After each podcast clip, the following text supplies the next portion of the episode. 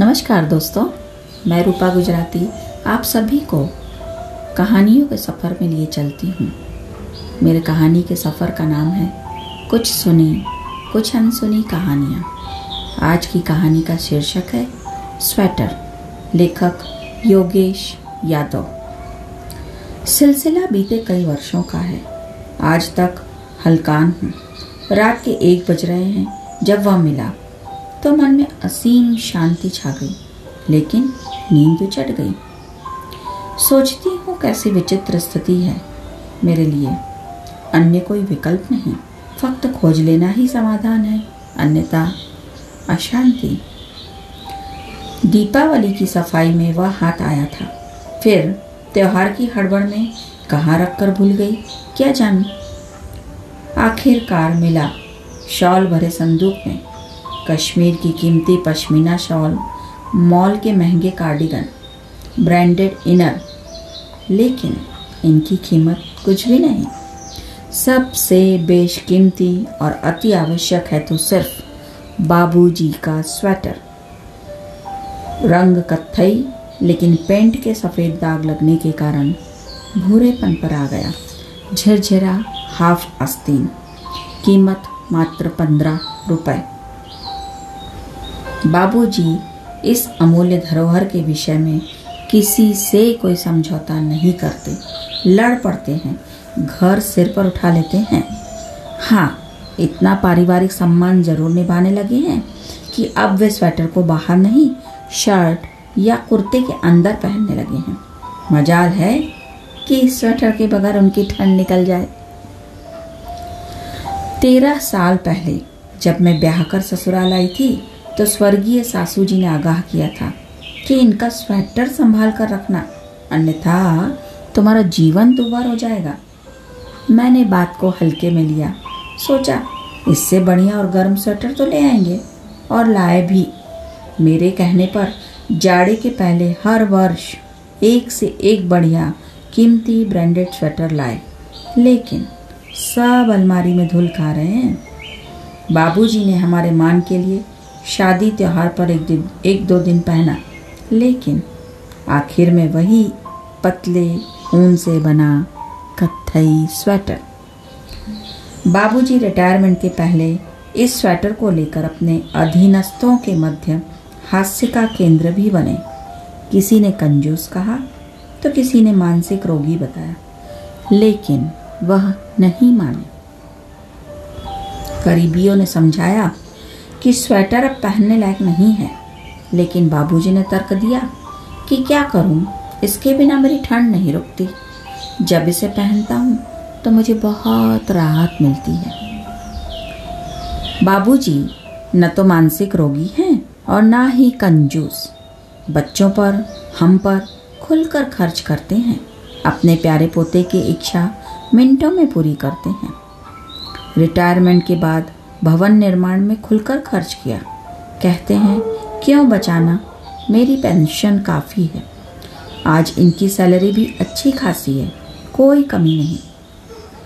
असल में स्वेटर बाबूजी की आत्मा है, जीवन के भावनात्मक रिश्तों की डोर है, यादों का सौंधापन और जीवन संध्या के सूरज की ढलती हुई गर्माहट है। सासू माँ के शब्दों में ही अब जाने, हमारी शादी से पूर्व सन उन्नीस सौ अठहत्तर के आसपास की बात है। इनकी मम्मी सरकारी स्कूल में टीचर थी, ट्यूशन से घर संभलता था। मम्मी स्कूल की छात्राओं को दस रुपये महीने में हिंदी और गणित पढ़ाती थी।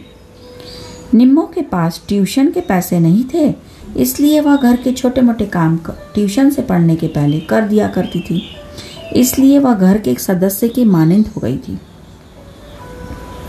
एक दिन राखी के डोरे को इनकी कलाई में बांध दी। उस समय ये स्वयं बेरोजगार थे। उन्होंने बमुश्किल से एक रुपए का सिक्का उसको दिया। ठंड के पहले एक दिन निम्मो कत्थई रंग के ऊन के पांच गोले लेकर घर आई। उनसे कहती, भैया आपके लिए स्वेटर बनाऊंगी। इन्होंने पूछा, पैसे कहाँ से लाई रे? तो बोली, नई दुकान खुली है, उधार लिया है। ये नाराज़ हो गए, ज़िद पर अड़ गए कि पहले पैसे चुकाना उसके बाद नाप दूंगा। निम्मों की भावना को भांप गए थे। नकार दिए जाने पर उसकी आंखें भर आई थीं।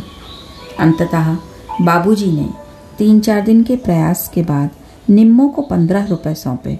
फिर स्वेटर की बुनाई शुरू हुई। रोज़ आना निम्मों उंगली के नाप से स्वेटर को बढ़ता हुआ प्रदर्शित करती। बाबूजी अपने जीवन की उधेड़ बुन में अपने बुनते हुए स्वेटर को देख रहे थे। स्वेटर की बुनाई निम्मों की भावना की अभिव्यक्ति थी। बाबूजी के जीवन में उत्साह भर दिया था स्वेटर की बुनाई ने। वे प्रतीक्षा करते थे कि कब स्वेटर पूरा होगा और इसे जीवन का संजोग कहेंगे या शुभ प्रतीक। जिस दिन बाबूजी ने स्वेटर पहना, उसी दिन ग्राम सेवा में कृषि विस्तार अधिकारी का नियुक्ति पत्र उन्हें प्राप्त हुआ। और यह किस्सा सुनाने के एक वर्ष बाद ही सासू जी स्वर्गवासी हो गए। पैंतीस वर्ष की नौकरी में बाबूजी ने स्वेटर का संग कभी नहीं छोड़ा। निम्मो कहाँ है उन्हें पता नहीं, लेकिन अनुभूति है कि जीवन के सच होते सपने को निम्मो ने बुना था। पिछले दस दिनों से निमोनिया और बुखार से ग्रसित बाबूजी तीन दिन पहले निजी अस्पताल से घर लौटे। दो वर्ष पूर्व कोरोना से ग्रसित रहे थे, इसलिए इम्यूनिटी कमज़ोर है। डॉक्टर की सलाह है कि दवाई के अतिरिक्त इन्हें ओढ़ ढक कर रखिए, लेकिन कितनी भी रज़ाई, कंबल या गर्म शॉल ओढ़ा दो, अपने निम्मों के स्वेटर की जिद तो पकड़ते ही हैं। स्वेटर के लिए बाल हठैसा कि घर में कोहराम। दवाई नहीं लेना। लड़खड़ाते हुए खड़े होकर अलमारियों को खोलने खंगालने की कोशिश करना। ये ऑफिस जाने के पूर्व मुझे हिदायत देकर गए थे, आज स्वेटर ढूंढ लेना, भले ही घर का सारा सामान बिखर जाए। देर रात मुझे सफलता मिली। दूसरे दिन सुबह दस बजे बाबूजी को पलंग पर बिठाया। अनबने अनमने भाव से उन्होंने दवा का डोज लिया। मैंने भी सरप्राइज़ की मुद्रा में पीछे छुपे स्वेटर को हाथ पर रखते हुए कहा, बाबूजी स्वेटर। चेहरे पर मुस्कान भरी चमक से बुदबुदाए, अरे मिल गया, तो पहना दो ना, ठंड बहुत है। शाम ढलते ढलते आवाज़ लगाई, बहू प्याज के भजिए बना देना आज। मुख पर चमक और शांति की झलक दिखाई दे रही थी। दूसरा दिन अखबार पढ़ते और विविध भारती पर गाने सुनते बीता। तीसरे दिन सुबह कोहरे से लिपटी शीतलहर है और बाबूजी गार्डन में अपने पोते के पीछे तेज़ गति से चल रहे हैं, ऊर्जा से भरपूर, शीतलहर से बेखबर। तो दोस्तों, आपको कैसी लगी कहानी? अगर आपको कहानी पसंद आ रही हो तो कृपया लाइक करें और फॉलो का बटन दबाएं। धन्यवाद।